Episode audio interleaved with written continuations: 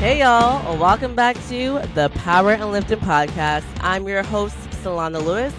Today's episode is a really freaking good one. Y'all grab a notebook and a pen, get ready to take notes. You might want to listen to it on half speed so you can really soak in as much of it as you can because I speak with the world's strongest accountant, also known as Delaney Wallace. Not only is he an IPF world champion, but he is out here helping people like me online business coaches to really take control of their finances and to understand the business side of running a coaching business. This conversation was really good. If you're an aspiring coach or you already have some clients and you're like, maybe I want to go and get more clients and turn this into a real stream of revenue, or if you're any sort of small business owner and you don't know where to start, and if you should even, you know, heck, get an LLC, then you're going to get a lot uh, this episode. I'm only two years into running my full time coaching business and actually having it be an actual business. So I learned a lot from this episode. And if I was me from two years ago, I would have wished someone put this information out for me and really talked about how it can help me as a full time online coach. So, guys, again, get your ears ready to hear everything. Try soak all of it in and definitely want to listen to the end where Delaney literally puts out basically a business proposal for anyone who is interested in the idea he has. Um, it was a good episode. You want to hear the whole thing. So let's go ahead and dive into it after you have pressed the subscribe button.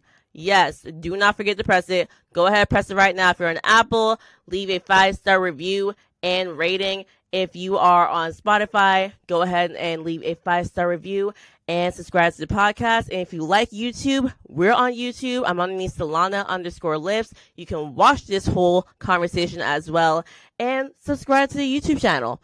All right, now let's actually get into today's episode. All right, y'all. I am here with the world's strongest accountant, Delaney Wallace. Also, 83 kg IPF world champion as of 2022. I am so excited to be in your presence, friend. How are you? Um, I'm doing all right. Excited to be here. Uh, I think it's going to be a good podcast. Uh, just happy to be here, really. Yay! Oh my gosh, how are you feeling? Even though we're not talking about you as an athlete too much today, how are you feeling post meet? It's been a few months. Have you like calmed down? Like, like how is it being a world champion? Like, do you feel like a, a new man? Like.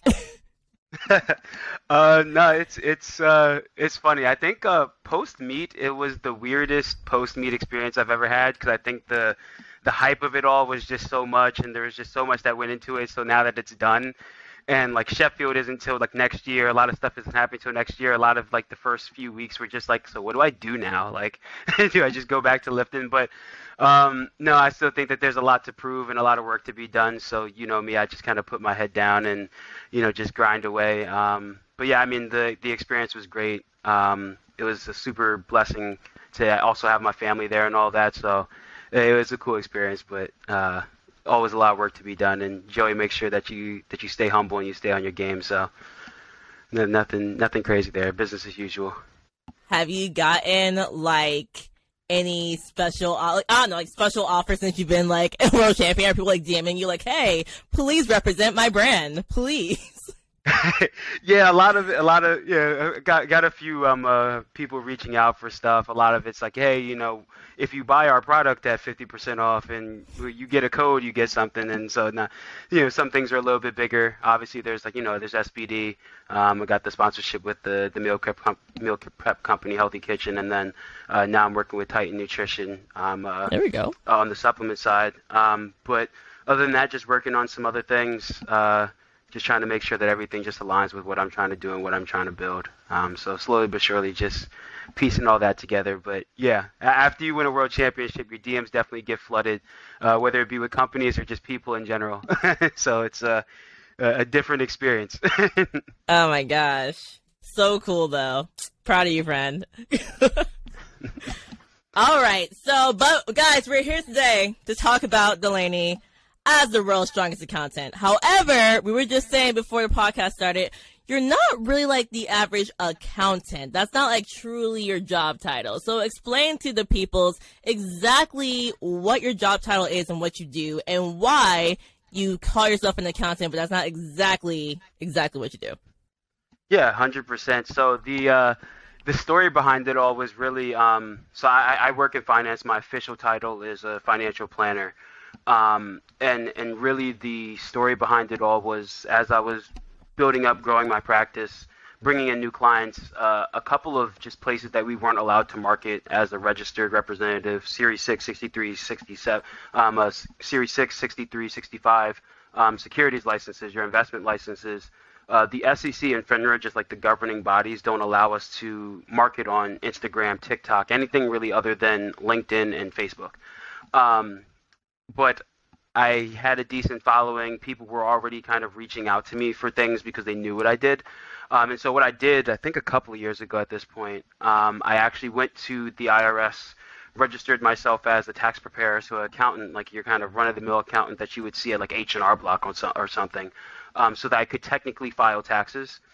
I think filing taxes are dull as dirt. Um, so I personally don't handle the tax preparation of things. I do more tax planning, retirement planning, investment planning, business planning, all of the kind of more creative stuff that I think is a little bit more fun. Um, and then I outsource the CPA uh, tax preparer work to you know a number of different CPAs that I have close relationships with, and, and, and we work with clients on. So um, technically, um, if you go on you know to the IRS website, I, am registered um, and I can file taxes, but uh, you will not see me doing that. I think it's dull as dirt, and I think there's more impact on the other on the other side when we get to get to actually plan instead of be a, a note taker or a history taker, as uh, most CPAs and accountants are.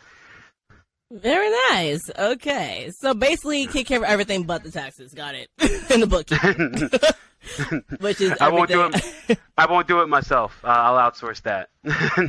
do you own your own business, or do you work for a company?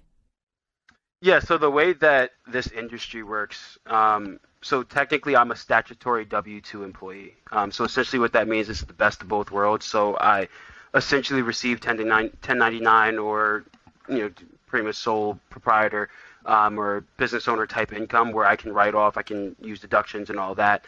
Uh, but through the mother company that you broker your investments through, because we need to broker investments through somewhere, um, they offer you know the benefits like health, dental, 401k, and stuff like that. Um, so but all my clients are my own. If I leave, my clients are my own. They do, they report directly to me. Um, I really report to nobody except for SEC and FINRA, the governing bodies for a compliance standpoint. Um, so to it, it, can get complicated and convoluted, but for all intents and purposes, I, I run my own business with just the the back end support on a compliance side uh, from a larger company on that end. Okay, that's actually cool. Like they're still your own clients, though. That's really nice. Yeah, it's it's it's nice when the clients are there. When you first start off and it's your first uh, three months and you're trying to build up clients, it's not nice because you, you eat what you kill. So I have all the the risk as as a, a normal business owner would have, whether you're opening a deli or a powerlifting company or a brand or whatever.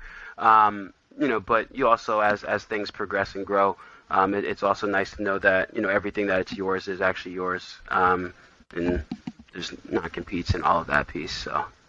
So speaking of collecting those first few clients, if you are a powerlifting coach or you're attaining clients and you get to a point where you're like, hmm, this is growing. I might need to file an LLC or I might need to, you know, make this legitimate business.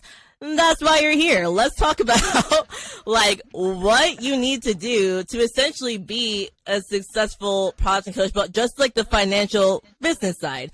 So starting yeah. out, right? If you're someone who has quite a few clients, you're like, yo, I'm gonna become a full time coach. Um, I was personally told, okay, that means you should get an LLC, and I got one. Can you please explain if you believe you should get an LLC, or if you can, you think you should just like file independently? Like which one's better, and then also what is an LLC for the people? Yeah. Um, so LLC, limited liability company. Um, essentially, an LLC is think of it as a buffer or like almost a shield that protects you personally from legal obligations in case something were to go wrong. That's like kind of this one of like the simplest reasons. Like if you have a rental property, I suggest you putting that in an LLC. If somebody slips and falls in front of your house, you can't personally get sued. Only the house can get sued, right? It just protects assets. Um, me personally, I believe that anybody that's receiving income from any business, full time or part time, should look into opening an LLC, and I'll I'll I'll say why. Um, you know, I'm opening an LLC just for like the small little sponsorship stuff that I'm, things that I'm doing. It makes things cleaner for you. Um, it also protects you from being audited, um, and it also just makes the process of trying to utilize deductions a little bit easier. Um, and, and and the reason for that is, um, when you have a separate entity or company that you're flowing everything to. And I, I, suggest you open up a separate bank account, like a business bank account and your personal bank account. Uh, the reason for that, because if you do get audited and they find out that, A, you went out to dinner with friends and it was a birthday and you used your personal credit card, but you tried to write it off as a business expense, well, technically the IRS really won't accept that. Um, do they really have time to look at every small business in the world? Yes or no. Um, but you just put yourself in harm's way and kind of you're at risk of being audited and kind of losing out on that piece. And so it just makes bookkeeping a whole lot easier if you say, okay, hey, these are my personal expenses and these are my business expenses. And then looking from my standpoint, when I you know, step away from just like, okay, tax filing piece, but just planning, um, it allows you to really separate the two. And I, and I know being a business owner myself, one thing that's extremely hard is having a clear cut understanding of what is actually a business expense and what's your living expenses.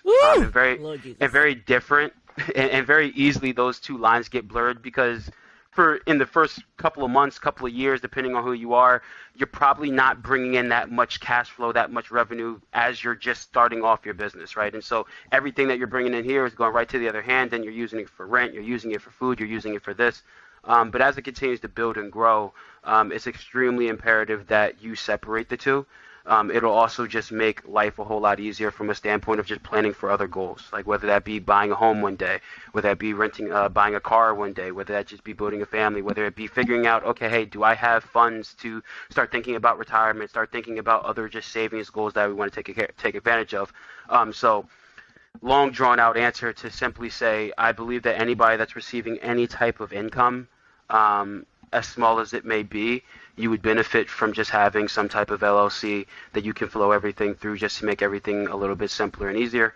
Um, it doesn't really change too much when it comes from like how you're taxed because an LLC is a flow through entity. Um, what that means is when you do file, whether it's through your LLC or just your personal, um, you know, personal W-2 income, it's all flowing through your personal Social Security number.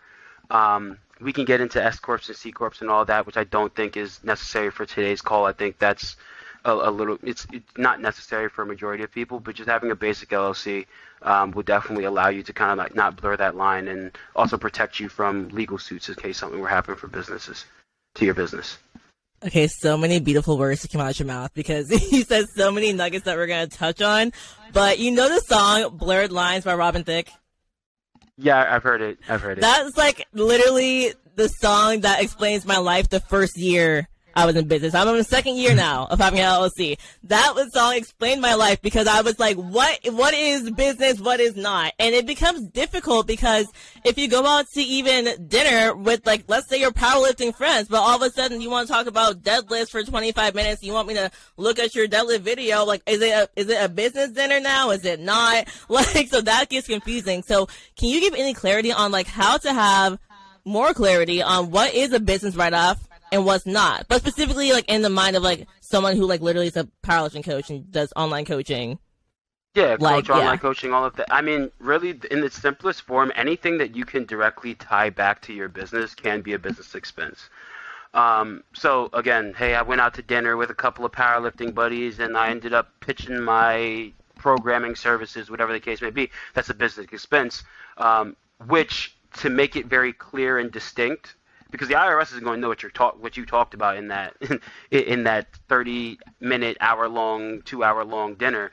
Um, to make it very clear and easy that's why you have the LLC that's why you have a separate bank account for your LLC and for your business so that you pay for it with your business card. So it's very clear it's very trackable. You can send all the statements to your accountant who's filing your taxes and it shows up on your actual um, statements um, for the year. And, and, from there, you know, just make a quick note, um, whether it be taking a picture of the receipt and making a quick note on your phone. Okay, hey, talked about blah blah blah. Just to kind of, just so you have like a record to just kind of uh, see, you know, cover cover your rear end type of deal. Um, so I, I mean, really the creative part about it, and this is where I, I like being very creative as to how we can find ways to create tax deductions.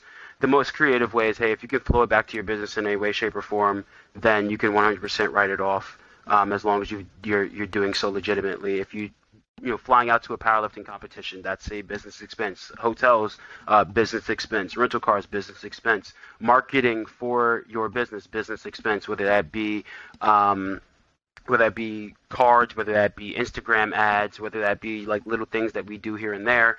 Um, all of those are business expenses. Um, even depending on how creative you get with certain sponsorships, etc. Let's say you have a sponsorship for clothing. Well, technically speaking, if you're a model for the clothes and you have to order product in order to model for it, those certain pieces of articles of clothing you can essentially call you know a, a business expense in the form of attire or um, uh, or you know costuming or however it is that you want to kind of label it. So it, you know, a business expense is extremely broad. People can get very very creative and sometimes too creative mm. um, with what they call a business expense. Um, on the lower levels, it's it's not too big of a deal. But as you start, you know, making making more and more money, um, you know, we also want to be very cognizant of the repercussions of it. Because if we start writing off too much, and you're showing that you only make ten thousand dollars a year, but really you're bringing home cash and you're making five thousand dollars, six thousand, eight thousand dollars a month, well, when you try to go to your mortgage broker and get a loan, the bank's only going to see that you're making ten thousand dollars a year. So we want to be very creative as to how we do that. And you know, I'm sure we could talk about retirement accounts and other ways that we can deduct expenses without kind of harming other areas of life that we might want to accomplish as well. Oh my gosh. So already this is the podcast I needed two years ago. So my next question then is so obviously you just made it very clear, right? If you get an LLC, have a business, actual uh, account, way cleaner. And that's what I do as well. Now, I'm definitely in the back of my mind always have a fear of being audited because I do write off a lot of stuff, but it's because I'm a second year business owner. So mm-hmm. I don't essentially make a ton because I do put a lot of money into advertising and stuff like that. So how do you kind of make sure you don't get audited? Is there like a certain amount of money I should try to show I make as a very new business owner? Like, is it I bad mean, if I end up in a negative year one? Is that like, oh no, you're negative, but you still fed yourself, so you have to eat food? yeah. So I mean, most most businesses in the beginning start off in the in the red anyway. Um, just globally speaking, if you look at virtually any business, especially brick and mortar businesses, if you have to build a building and it's a five hundred thousand dollar building, unless you're doing half a million dollars in revenue net employees net everything else, you're probably not making anything. Um, so there's no real set amount that you have to show that kind of protects you from being audited. I will say having a tax preparer or a CPA or somebody running your taxes for you protects you from being audited because they have their own lawyers, they have their own processes. Typically, if we're looking at people that get audited, more so people that do the taxes on their own, um, and it, you can see when you do it on your own, uh, there's more room for error, so you know your chances kind of increase. But if you're doing it with the CPA, they they know the right channels, they know all the right things to file and to do that. If you do get audited, you're kind of taken care of because also their licenses are on the line, right? Um, and so I I say the easiest thing, um, or easiest way to prevent yourself from being audited is just spend the 200 300 400 dollars maybe it might take the the run of the mill i just average um, uh, powerlifting coach as they're starting off to just have an accountant just file it for you. Um, I see people pay 100 bucks a month, 200, 300, 400, 500, 600 bucks a month for online powerlifting coaching. I've, I've heard it all. You can spend $300 a year um, uh, just to make sure that you can cover your rear end and it's a tax deductible expense anyway. Um, so yes, you can write it off. um, so you're really not even paying 300. So uh, I, I, would say out of everything, that's really the easiest way to kind of shield yourself from being audited. Or if you are audited, making sure that you don't have to rip your hair out doing it. You can have somebody else do it. Um, just just have a professional do it. I, I believe in that um, wholeheartedly. Nice. And I, I fully agree with you because, you know, I came to you to help find my CPA. So, mm-hmm. You know, that saved my life. I was like, what am I doing? Oh my God. so, okay. You also mention, I don't want to talk retirement accounts yet, but when it comes to like investing at all, right?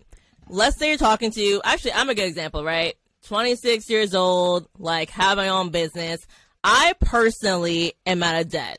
I believe like people should work hard to be out of debt for like most the most part. Mortgages are different, mm-hmm. stuff like that. But like credit card debt and like you know car debt, I'm like, eh, try to get rid of that, right? So okay. once you're, let's say you're in like my position, right? Mostly out of debt. What would you recommend I invest in? Like, should I have a Roth IRA? And then I think there's like two kinds of Roths. There's like a financial Roth and some other sort of. Isn't there two kind of Roth IRAs? No, am I wrong? I thought it was two. No, there's one. No. See, I don't know what I'm doing. I don't know what I'm doing, Delaney. So what should I invest in if I'm a super simple person? Like, don't talk to me about freaking crypto, okay? Yeah. like, what should I invest um, in that's basic? Yeah, so um, I'm going to try to answer this question without actually answering the question because legally I can't. Um, oh, really? Sorry. Pra- yeah. Um, just just legally for because everybody's different, so there there is a lot of customality to building out the investment strategy to it all. Um, but so instead of giving the exact thing that somebody should invest in, because everybody's situation is different, their goals are different, I would say you want to start where start with the end in mind, right? That that kind of famous saying right there, starting with the end in mind. If you don't know where you want to go, you can't really direct yourself to get there. Um, so for some people, their main goal is to try to buy a home right? So their strategy is going to be a whole lot different than somebody that might already have a home and they're just trying to make sure their kids go to college or they're trying to retire, they're trying to do this, or maybe they're just trying to build their business even more.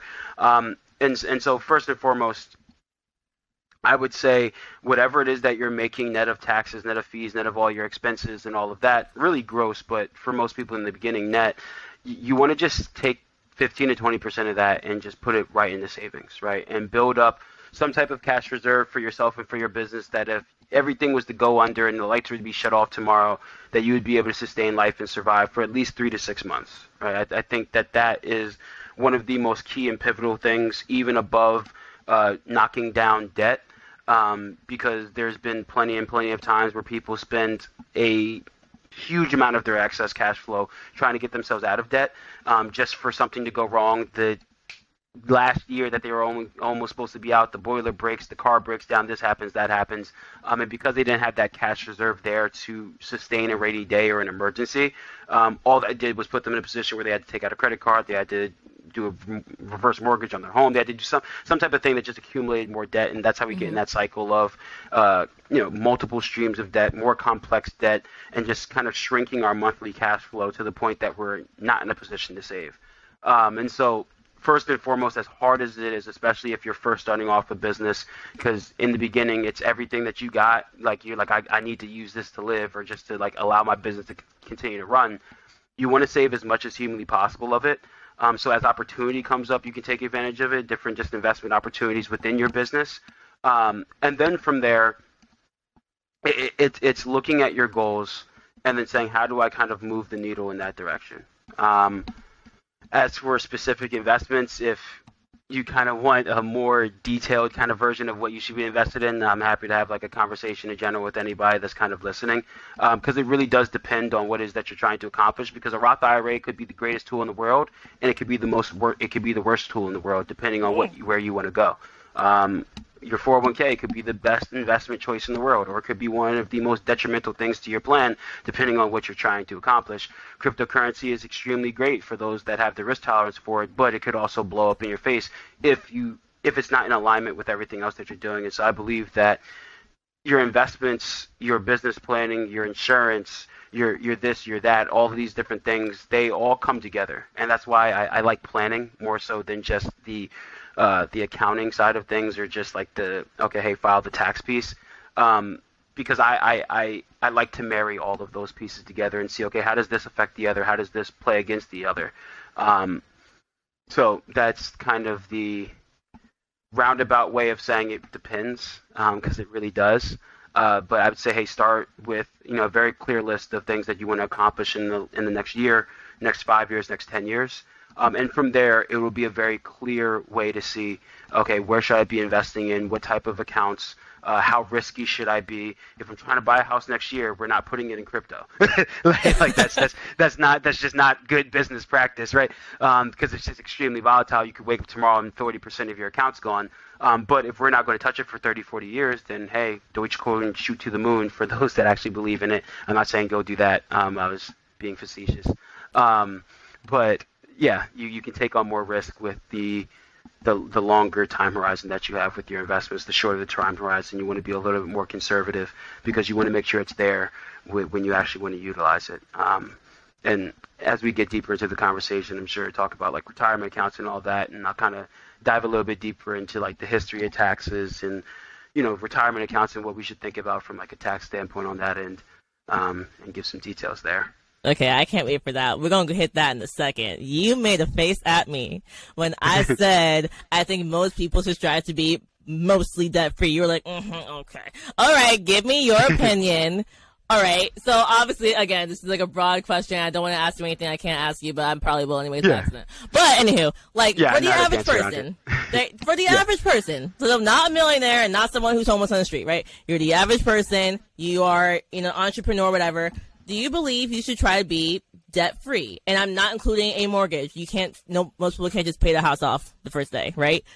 What do you yeah, think about that? No, so I absolutely agree that the the end goal should be to be as debt free as humanly possible. It just increases your net worth. It, there's it, you know, there's more options that are available to you. That it's just a good thing overall. Um, why I hesitate to kind of pound that into people's heads is a lot of times depending on where we hear it from and depending on the context of the conversation, it can be misconstrued into something that it's not. Um, and so there have been plenty of times where I've seen clients or I've seen somebody and we're looking at a plan and every last dollar of their excess cash flow. Like nothing is going to savings. Everything is okay. I have an extra thousand dollars a month that I'm making that I can just either save or I can spend in a, uh, at a night on Vegas or I can put towards my student loans, for example. I'm just going to put thousand bucks to my student loans. I'm going to pay my student loans off five, ten, fifteen years early. Um, the reason why I hesitate and it kind of gives me indigestion when I hear that is because what what that does is it, it, it trades one evil for another. Right? Mm. Um, and so again, using that example, first year everything goes great. I'm putting a thousand bucks a month down extra. I put knock twelve grand off my loans. I'm going to be done in like three more years, right? Um, and then on year two, COVID happens um, and people aren't able to train, and therefore you don't have clients that are actually training and paying you. So mm. income dries up. Um, you lose your job, like uh, you you get hurt, right? You you pull something, whatever the case may. be. something happens, the boiler breaks in the house, the car breaks down, your kids, you know, have a broken bone. Anything like life happens to all of us. I, have I've heard it all.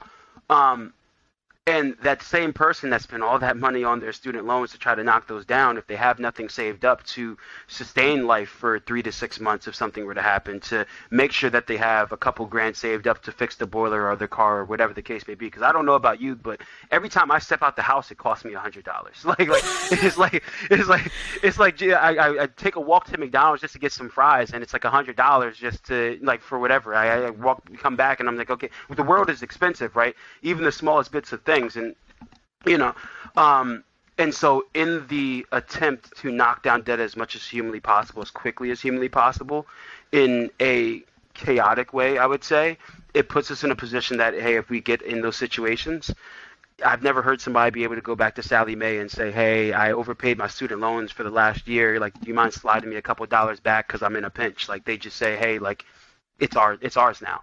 Um, and so I'm a big believer in building up our side of the balance sheet first making sure that you have that emergency fund first and even overfunding it, right? Depending on the interest on the loan, depending on the debt that you have, if it's a low enough interest rate, you can actually go and invest it in the stock market. If the interest rate is 2%, 3%, and you're making 3, 4, 5, 6% in the market, you can invest that money for that 3, 4, 5, 6 years. Use the mortgage, for example. Let's say you have a mortgage and the interest rate is 2.25%, like it was a couple years ago or last year um, when more interest rates were at its lowest.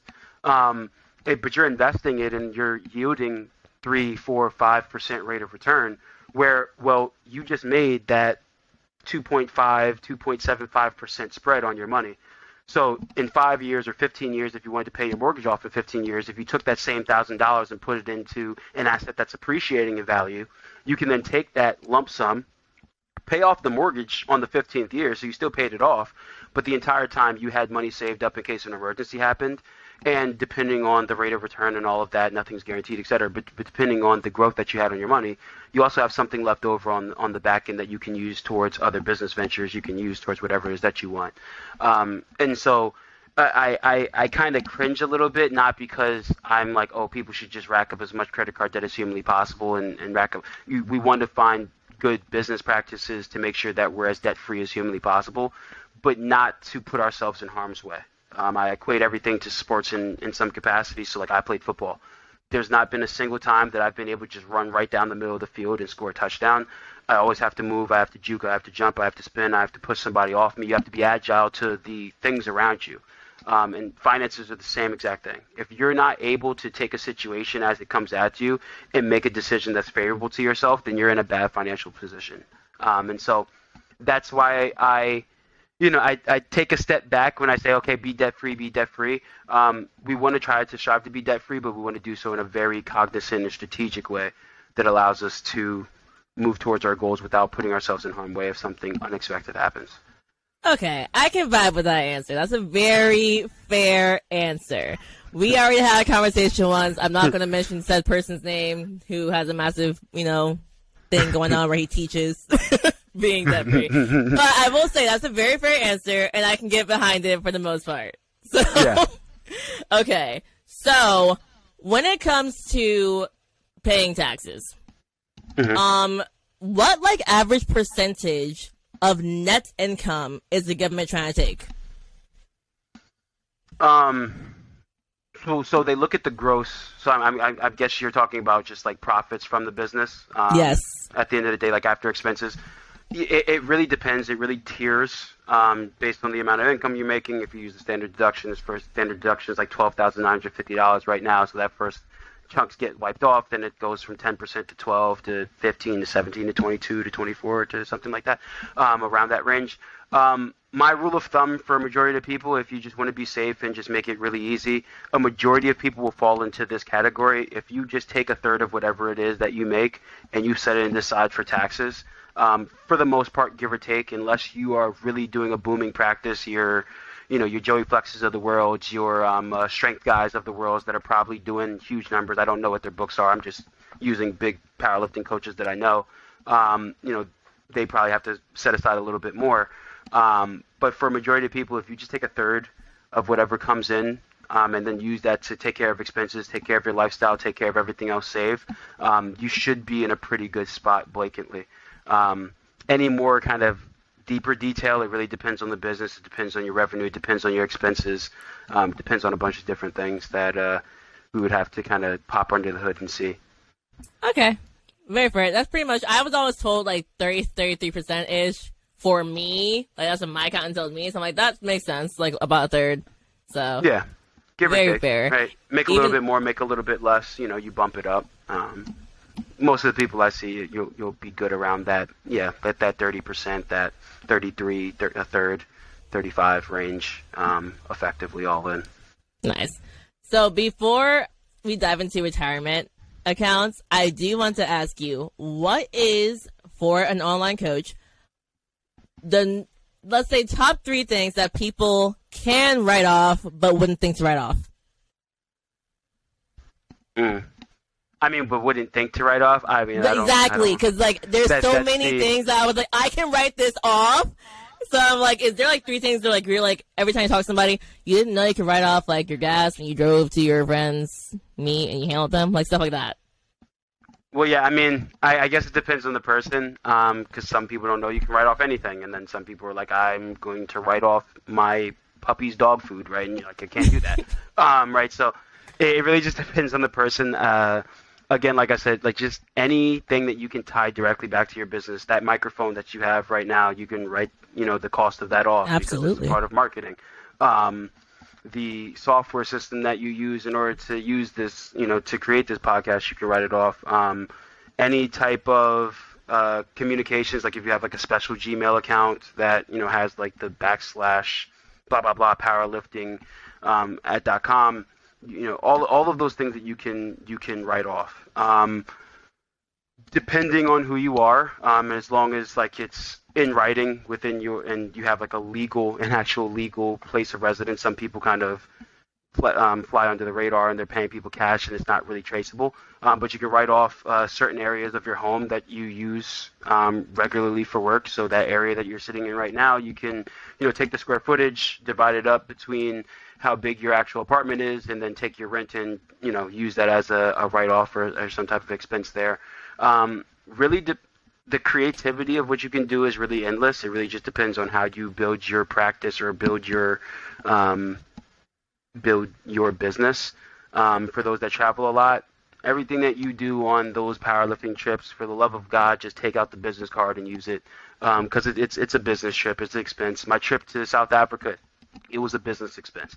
uh, it, it, was a business trip. Um, so all all of those different things that you um, that you I mean, I think it's kind of common, but some people wouldn't think about. Um, you know, I would say write those off, and I guess if you have more specific questions, I can kind of just say give the thumbs up and thumbs down on, on them uh, outside of what I just said.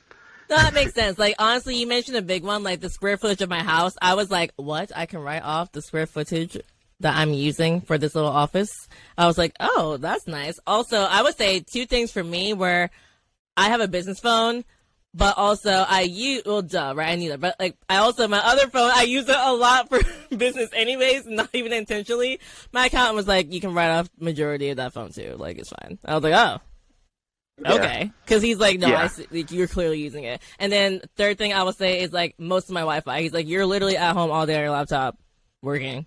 Just write off majority of the Wi-Fi. I'm like yeah I barely even watch TV I'm literally just on my laptop working. Okay Absolutely right. So those are things that I wouldn't think to say. Okay, they people wouldn't think of, but I mean, you you never know what falls through the cracks, and as you kind of go line item and line item through your expenses, you'll be able to kind of see pretty clearly what's a tax writable off expense and what's not. Right? Your cat food's not a tax write off unless you're in like the cat food business or something, and you find a creative way to do it. You know, you, you like let's do it within reason. Um, but yeah, there, there's uh, you can get pretty creative depending on your your industry and your business. Nice. Okay. All right. Let's talk retirement accounts because I don't know much about this at all, but I know that I need to figure out my life because awesome. I'm like, let me set myself up early. I'm 26. So this, my question is gonna be very broad to you. You're gonna have to kind of like lead me here because I'm like, step one, what retirement account should I even be looking at to invest in? I don't freaking know. I just told you there's two Roth IRAs. There's not. So. yeah, yeah. Um, that that question is so broad; it's almost hard to answer. I so the way I look at money in general, um, and this is like more so from like a planning, like background or a planning mindset, is uh, what can I do on a consistent basis to help just enhance the likelihood of success. Mm-hmm. Um, and so obviously can't really dive too deep into the exact investments and all the other stuff from like a hey we go to Apple or we go Tesla, Amazon, Google, cryptocurrency. Um, but let's just think about things from like a tax standpoint, real briefly, right? Um, and kind of just level with me for a second. So in, in what what do you think about taxes? Do you like them? Do you hate them? Do you wish you could pay some more? Do you wish you could pay less? Like, what what are your thoughts on taxes? So at the moment, I don't hate them because I don't pay a lot because I can write off a lot, but I'm still early in my business. I think I'll start to hate them when I make more money in a couple years. Mm-hmm. So right now I'm yeah. very neutral. It's like, oh, yeah. this isn't a crazy amount. I'm, I can still feed myself. I'm fine. yeah.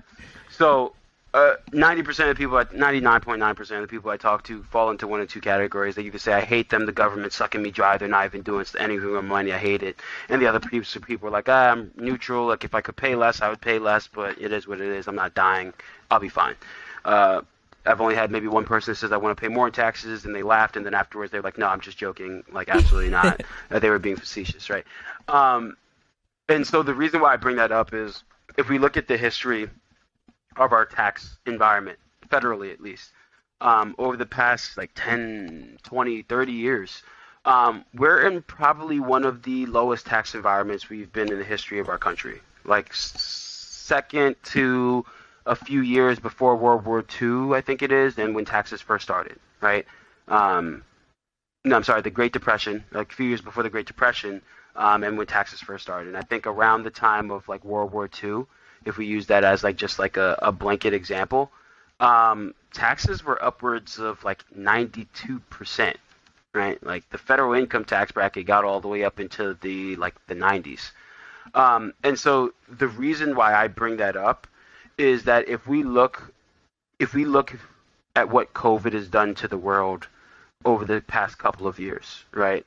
Uh, the PPP loans that have gone out to businesses that are now being forgiven so aren't being paid back um, the stimulus checks that have gone out, um, the student loans that are still in furlough that aren't being paid, and then we just got the new forgiveness program, so some of them are going to be wiped out completely. Social Security has been talked about being underfunded for years and years and years and years and years. Um, so you know we have that conversation going on. The interest on the national debt. There's there's all these different programs that the government is paying for, and it's funded through taxes. Mm-hmm.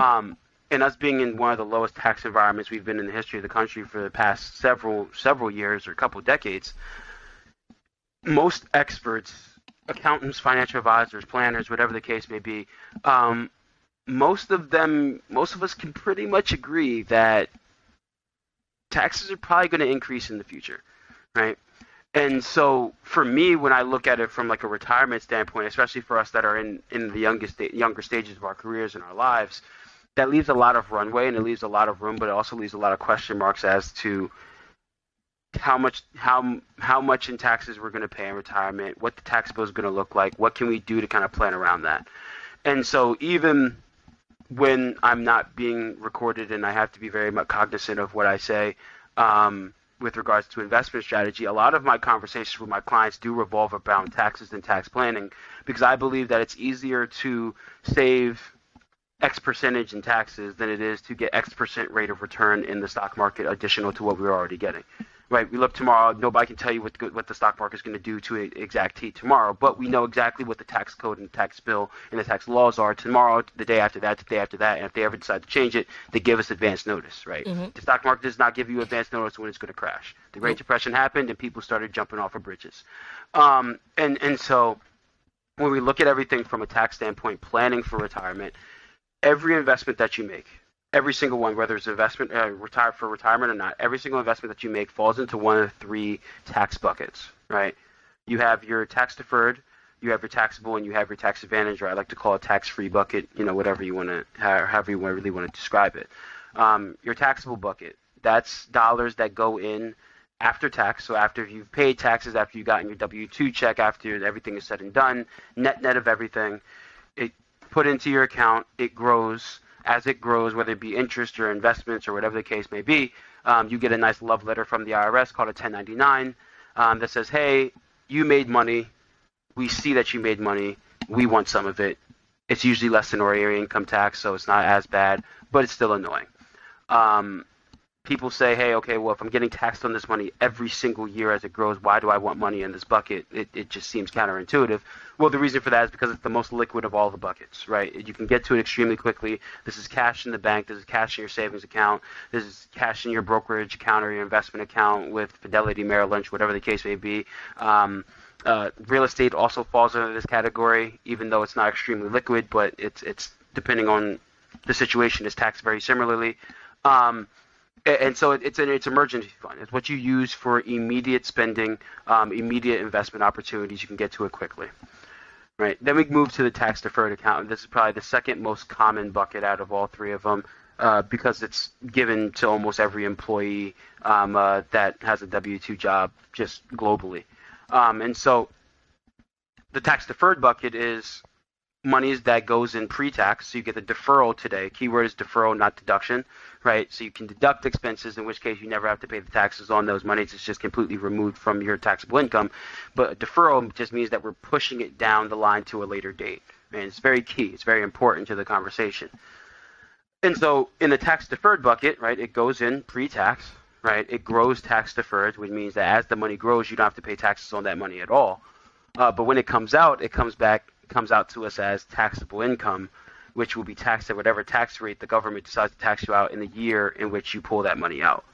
Right? And so if we go back to the whole history lesson talking about uh, taxes early on in the future, talking about World War II, um, those World War II times where it's like 92% ish, somewhere around there, um, it leaves a big question mark as to how much money in those accounts are actually going to is actually going to be our money to actually spend in the future, right? And so we want to be very cognizant and very, very, very deliberate as to how we insert that money and also how we move it out of the account, right? uh, money that falls under this account or you know your 401ks, your 403bs, your IRAs, simple SEPs, all of those different accounts that you know people may or may not have heard of um, that allows you to, to deduct your taxes today. Well, it sounds great because oh yeah, I get to pay less taxes today, but you're going to pay the ta- those taxes in the future. You're going to pay the piper at some point in time, so you just want to be cognizant of that, right? And when people just throw money in these buckets haphazardly, they get to 60, 65, 70, and all of a sudden they're like, wow, I'm paying more taxes in retirement than I did when I was working. How? Um, well, also because when you're working, you have all these deductions. You have the interest on your home. You have all these business expenses. You have this. You have that. When you're retired, you have the standard deduction. That's about it. If you're retired, you're not working, which means those business expenses are no go. They're they're, they're gone. Um, which means that as your um, your expenses drop from a standpoint of tax deductible expenses, your living expenses for the most part stay the same, except for maybe just rent or mortgage. Um, but your income is probably going to be close enough to the degree that the expenses that you were writing off don't offset anymore, and you some people really literally do pay more taxes in retirement they do when they were actually working um, because they didn't think about these things prior. Mm. Um, so the third bucket to this puzzle is what we call the tax advantage bucket or the tax free bucket. Um, it's kind of a combination of the first two that I described, right? It's like the taxable bucket in the sense that it goes in after tax, so you paid the taxes on it today. Mm. It goes into the tax advantage bucket, um, and it grows tax deferred, right? So you're not paying taxes as it grows, but when you decide to distribute it, unlike the tax deferred bucket, when it's time for you to pay taxes on the back end, because you paid the taxes on the front end, as that money comes out to you, as long as you didn't mess anything up and do anything illegal, um, it comes to you completely tax free, right? So it's the whole conversation of would you rather pay taxes on the seed or the tree, right? Um, and so typically what ends up happening, 90% of the people that I talk to, the first time that I bring up this concept of the three buckets, they pick one or two because they say, oh, the Roth IRA, I heard about it, it's great. They heard somebody say, oh, the Roth sucks. We put everything into a simple or a SEP or an IRA. I heard this, I heard that, and they just we're we're in a very kind of most people are in a mind state of it's all or nothing, right? We either throw all our eggs in one place or nothing at all. Um, and what I try to preach to people is that to be well diversified, past just like the stocks, the bonds, the ETFs, the cryptocurrencies, Tesla, Google, Apple, whatever the case may be, being well diversified from a tax standpoint is sometimes even more beneficial from the, than the little diversifications that we have within the allocation of our investments. Um, and so, really, in a perfect world, if we can get somebody to the point that they're saving into their taxable account, their regular cash savings, they're saving in their tax advantaged account, and they're able to amass enough wealth within those two buckets to cover a majority of the income that they need in order to retire on. If we can keep their distributions, the money that they take out of their 401k, for an example, or IRA, their tax deferred accounts, underneath the standard deduction, which currently is sitting at $12,950 a year, we essentially are able to pull that money from their tax deferred account completely tax free because the standard deduction wipes everything out. And the rest of their income is also tax free because it's coming from cash from the tax advantage account. And so from this side, we literally pay no taxes going in, no taxes go as it grows, and no taxes coming out. And within all of that, now we've created a situation where we have the same bucket of money, but it's 10 times stronger. It's stronger, not necessarily 10 times, but it's, it's, it's exponentially stronger because the net that comes back to us is, has also grown. And, and, so that's one thing that I find a lot of people overlook when we talk about investing because it's really cute and it's really sexy to talk about, oh, I've just got some new cryptocurrency and it's shooting to the moon and oh yeah, I'm with Tesla, yeah, Elon Musk till I die. Like it, it's it's it's it's sexy, it's cute. It allows us to have some type of sense of like worth and allows to brag to say that we're invested in certain companies. Not many people say, oh yeah, well I'm well diversified from a tax standpoint and I've calculated the standard deduction versus this, that, and the, it, it's it's too complicated, it's too too much, nobody cares, and, and a lot of people don't understand it. Um, but what I found is it's probably one of the most impactful ways and one of the most lowest hanging fruits that people overlook. Um, and so I told this whole long drawn out story about the history of taxes and all of this, and I can kind of go a little bit further and talk about uh, Ronald Reagan and, and all this other stuff that I don't even know if you guys really want to hear about it. Um, but I say all of this to say that a Roth IRA is a great tool if used effectively. It's a very poor tool if it's, if it's also used ineffectively a 401k, an IRA, a SEP, a simple, a solo 401k plus profit share that allows you to dump like 60 grand plus into it to deduct from your taxes. It's a great tool when used effectively. It's a poor tool if you if it's not. Uh, your taxable accounts as well. Um, and so to be well diversified between all three, and what that diversification means does change for each person because everybody's income is different. The money that we're going to need to pull out is different. How we pay taxes are different. Do we have W 2 income coming in, or do we have to factor in Social Security income because that also plays a role in the entire picture? Um, that is extremely important to understand. Um, but having a well balanced approach of having money in all three your tax advantage, whether that be a Roth IRA, a Roth 403b, certain municipal bonds if it's in the municipality in which you live in, uh, certain deferred annuities, cash value life insurance, HSA accounts, um, 529 plans, all of that falls under that bucket. You have your tax deferred bucket, 401k, 403b, IRAs, simple SEPs, etc. And then you have the taxable bucket, cash, equitable securities. Um, when well diversified between all three or well balanced between all three, it puts us in a very good position that no matter what happens to tax rates in the future, we always have a way to maximize what we're doing we're not kind of stuck in one area and we're just playing damage control opposed to really being able to play the full game and maximize return. Um, and so from a retirement standpoint, that's probably the thing that I look at the most is how can we be well diversified from a tax standpoint? Because we can go on Google right now and tell you exactly what the tax law is going to be today, uh, tomorrow, the day after that, and the day after that uh, if you Google what has what, what the stock market's going to do tomorrow, you're going to get thirty thousand different different theories from CNBC, FB, whatever the case may be. The crypto guy that's you know blasting you guys on YouTube's with ads. Um, you're going to get all these different um, recommendations and thoughts, and nobody's going to know the actual answer because nobody knows what the market's going to do. But we all know what taxes are going to do um, at least um, until legislation is changed, um, in which case we still know what taxes are going to do because we know the legislation. Um, and so, yeah, when thinking about retirement, um, I think that this isn't something that is just is just like a powerlifting coach problem. It's a business owner problem in general. It's a W-2 employee problem in general. It's just an American problem in general.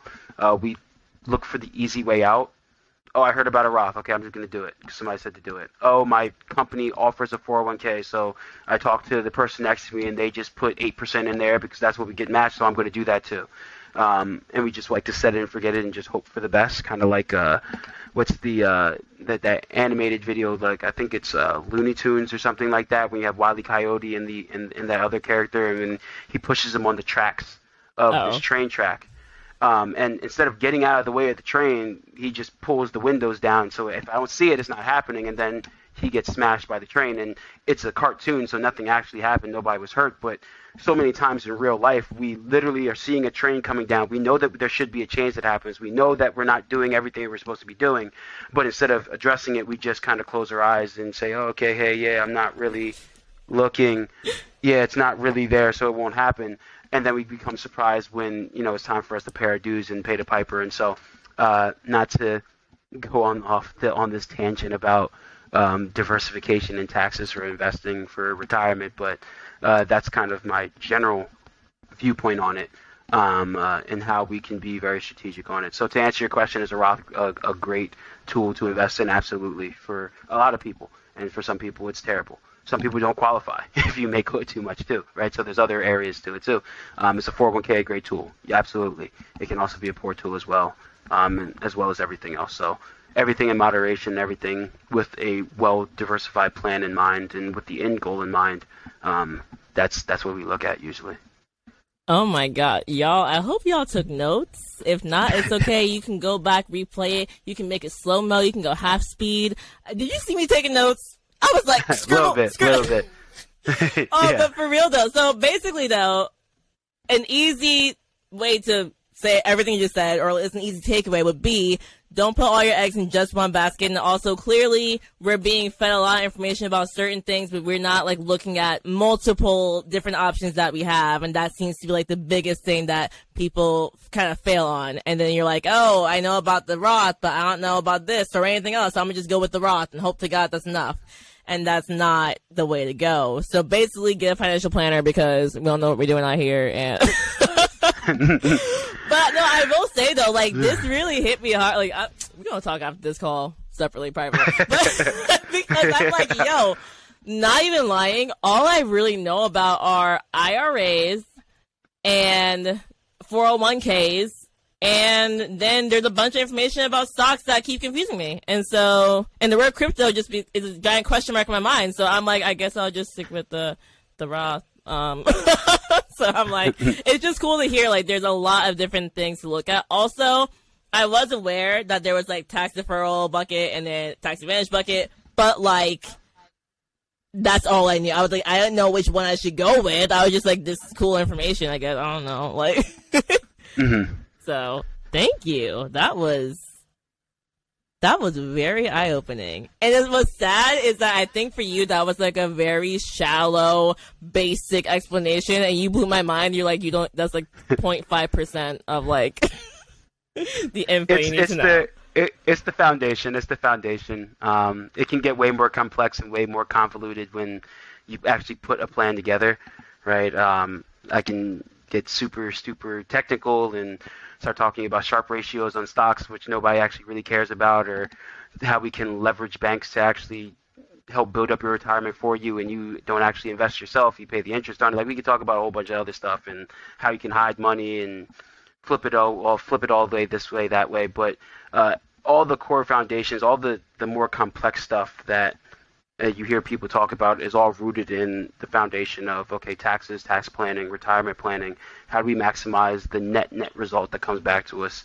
Because um, nobody cares about gross income. We all care about what we're actually able to spend right? If you make a hundred thousand dollars a year but through taxes and expenses you can only spend a, a grand a month you live in a pretty small lifestyle. It doesn't really help you too much. But if you're making fifty thousand dollars a year but you're through your expenses you're netting home forty well you know that's a little bit more to play with, right? Um, and so, uh, although it's kind of the basis, the basis is probably the most important piece. And if you understand this part, everything else that's built on top of it, as things get more complex, really just kind of it's just like an addition, it's an add-on. It's not too much more complicated than that.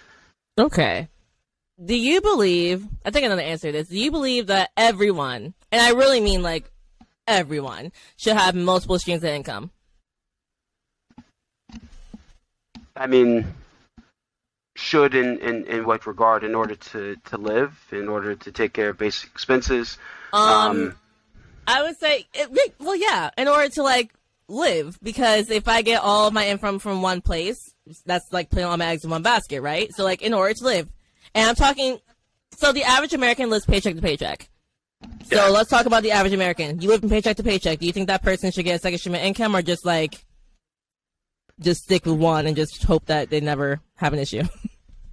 yeah, no, absolutely. I mean, um, again, it's one of those like it depends type of questions. It depends on the lifestyle you want to live, right? If somebody's making eighty thousand dollars a year, but they're only spending a grand a month on expenses because their house is paid off or whatever the case may be, you do you need a second stream of income? No, you don't need it. Um, if if you get fired, if you get fired from your job, you have to find a new one. Okay, you find a new one, right? If you become disabled, that's what disability insurance is for, right? Mm-hmm. Um, so there are ways around it.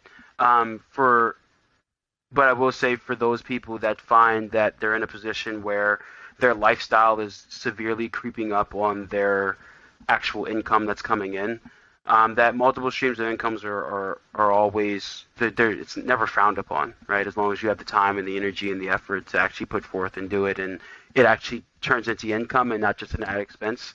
Everybody thinks that just because you build a business and you're and you run a business that you're making money, when a lot of times, especially in the beginning, it costs a whole lot more than it does coming in in the beginning.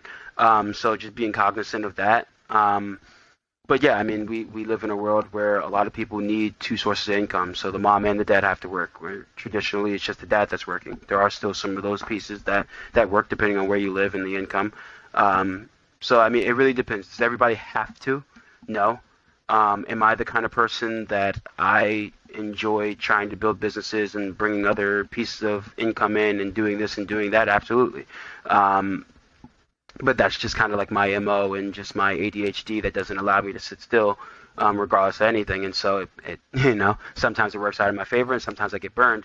Um, and so it, it's all part of that. And so uh, again, it's one of those like it depends. It depends. Answers, um, not to be dodgy. Um, and unfortunately, a lot of the questions that I get asked, like I have to be. It, it really is. It really depends because it's it's a lot deeper of a question. Sometimes we don't realize that we're asking five questions with one, um, even though you know, we, we think it's a very simple one. It really depends on what the, the outcomes are. Um, are we saving? Are we not? Uh, do we do we want to retire? Do we not? Uh, are we trying to buy a home? Are we not? What, what are we qualifying for? What type of life life do we want to live? I know people that they're like, you want to know what? I'm retiring at 40 years old. I got $500,000 to my name, and I'm living in an RV, in an RV um, that's paid off, and I'm going to go hunt for food, right? And I'm like, I'm not living that lifestyle if you can live it, great, right? You don't need a second, right? Um, but I'm not doing that. So for me, it is a, a, slightly different conversation. For you, it's going to be a different conversation than me and the person next to us. So um, for those of you that say, hey, I, I want more out of life, or I want to be able to save more, spend more, do this, then the only way to do that is to increase your income in some capacity. So the simple answer to that question is, yeah, go get a sec- second source of income wherever that may be. Um, but if you're content with where you are and how life is, and you're on a trajectory to where you want to be, you don't need to do more work. Um, it's more of a choice on that front. So hopefully that answered both sides of the coin. I, I pretty much agree with you, but there there's a you know there's a disclaimer in there as well. Yeah, and actually, I honestly understand when you say like you ask a question, you think it's like a simple question, it's like actually this is a very broad question with 25 questions in it. Because like just me even like being like, okay, y'all ask me anything on Instagram, someone be like, okay, like my glute hurts I squat, can you help me? I'm like, woo, that is not a one sentence answer. I'm sorry. Um, next question. so I totally get that. I do want to ask you about you a little bit. I'm not gonna get too. Okay. Well, we'll see how personal I get. I'm trying not to get too personal, um, or to ask questions you can't answer. But for you yourself, um, do you want to aim right now to make more income in your job as a financial planner, or to really dive into making more income as a power lifter? Just like because you know, as a power lifter, you're getting you know sponsors stuff like that. Like, which one are you at the moment focusing more on to get more income from? Oh, so focusing more on that simple, obviously my my financial um, planning practice, um, just because I think long term it, it, it's a it's a better play and there's more income to be made from it um, if built correctly and in the right fashion. Um, but as of recently, I have focused a lot more on using powerlifting, lifting this platform, this sport, um, as a way to also just generate income in a way that I didn't necessarily think was possible a couple of years ago when I first started, um, or three and a half years ago, maybe four now when I first started. Um, so uh, my main focus is always the main thing. I'm a big believer in keep the main thing the main thing, um, and that's me trying to build the best practice that I possibly can um, in in the financial world. Um, but I am also looking um, at different things and collaborating with different people. And hopefully it, it, comes to fruition soon, and we'll have some nice announcements for you um, uh, to to build some stuff out um, within powerlifting and also just things outside of powerlifting that I'm trying to build as well. Um, so the answer is both.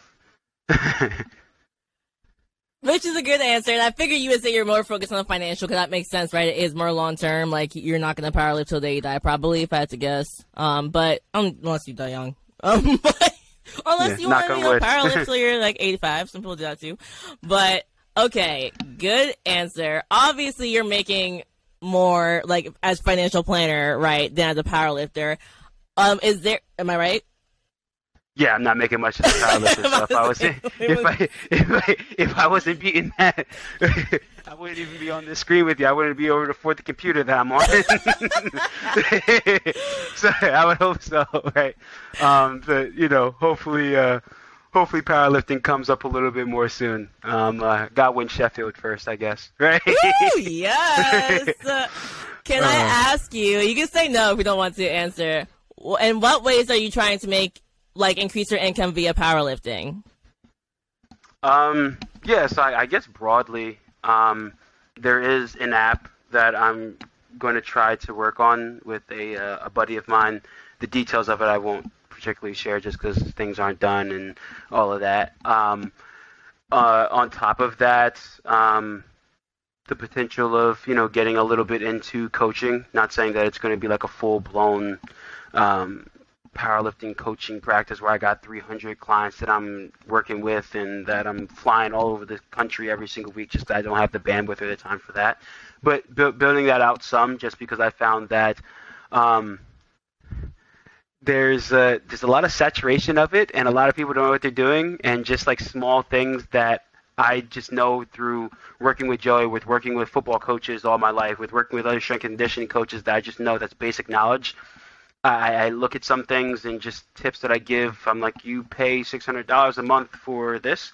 Uh, I don't, I don't, understand. You pay four hundred, you pay whatever for this, and it's just like, I mean, this, this is absurd to me, right? Um, but, and I'm sure you know this. You, you probably see the same thing all the time, right? Um, what seems extremely technical to me in the powerlifting and fitness world is probably extremely simple to you, vice versa to finance and and all that.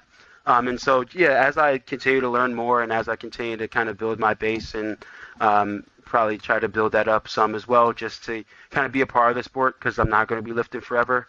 Um, but right now, I do enjoy the sport enough that you know I, I, see it being a part of my life in some capacity for a decent period of time. So if it's helping other people after that, then that's also part of the game there.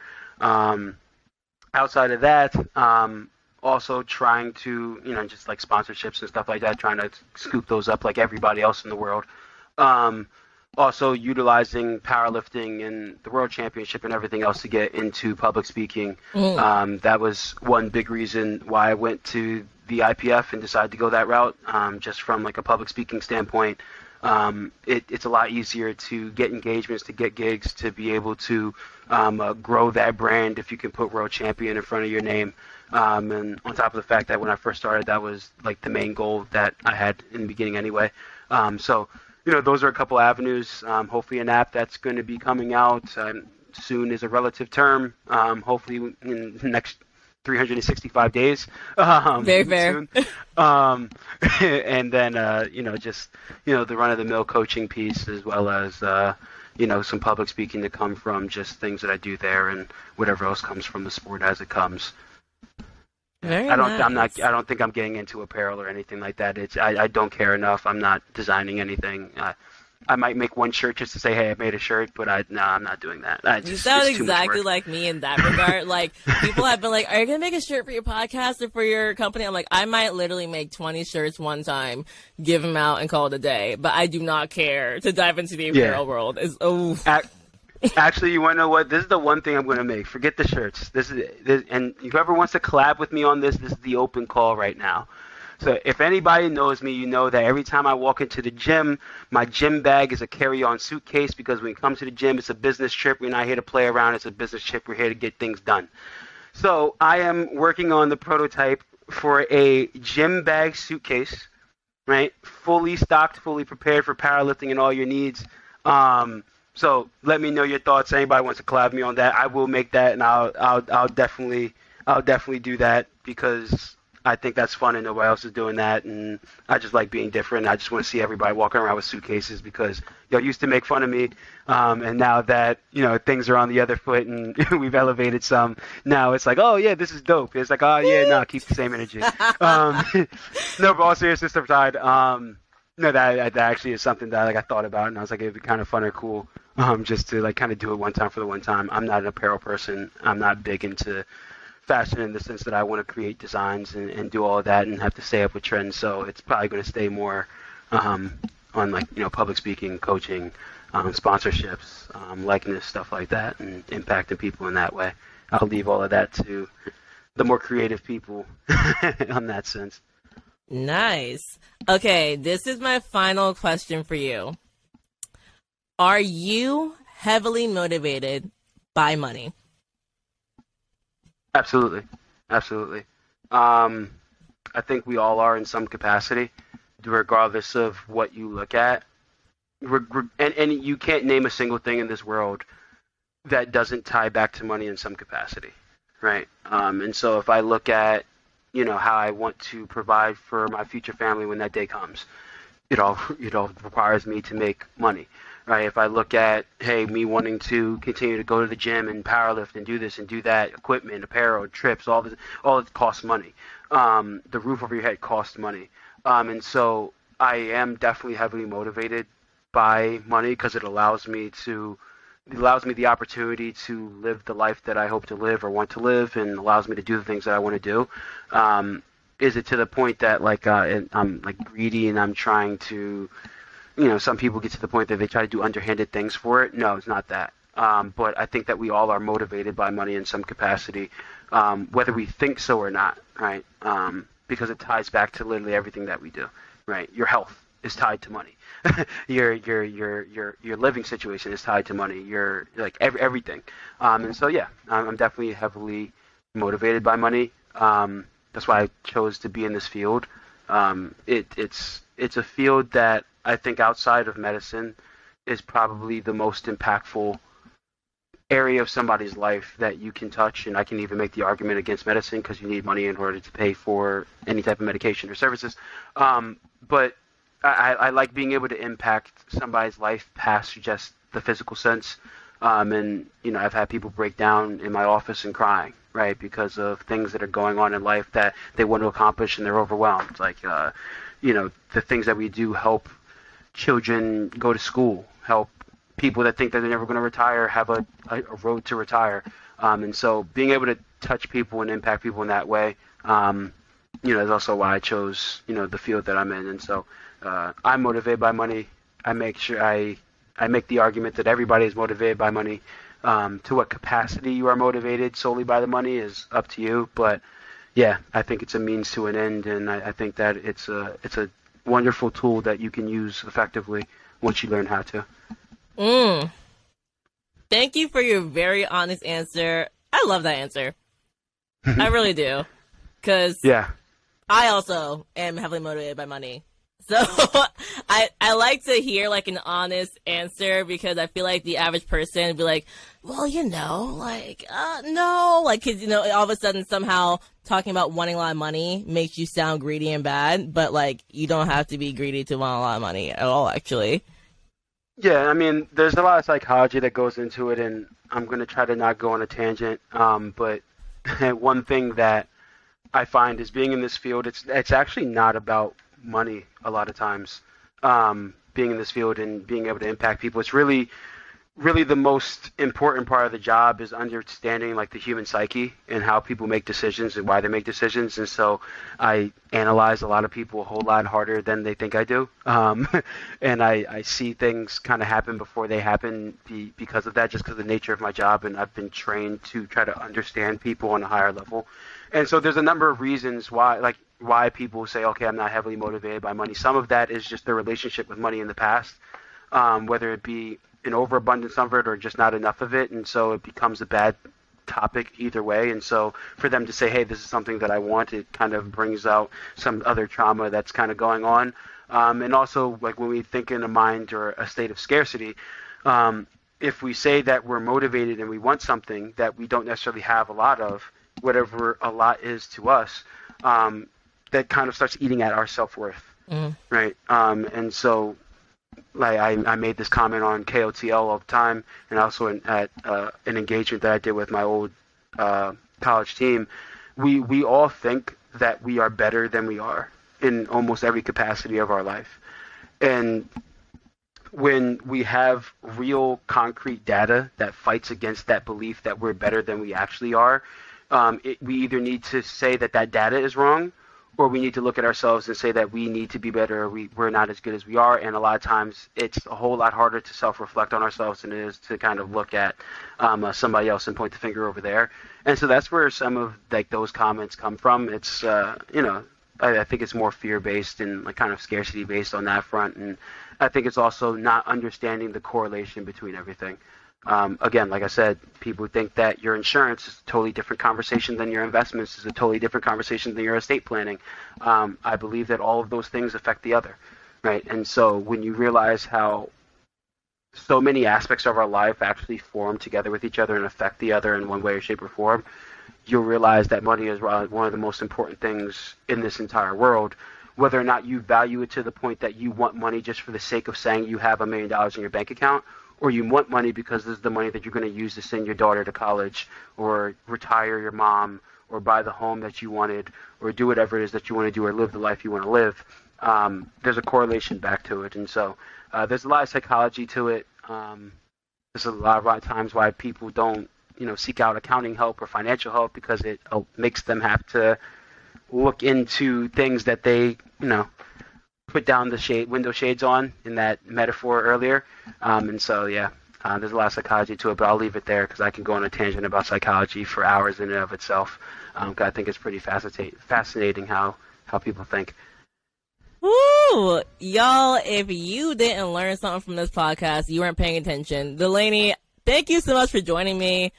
I think a lot of people are going to get a lot out of this, and hopefully my questions were, even though they're broad, they were dumbed yeah. down enough that I feel like everyone can learn something if you don't know a lot about yeah, money, I guess.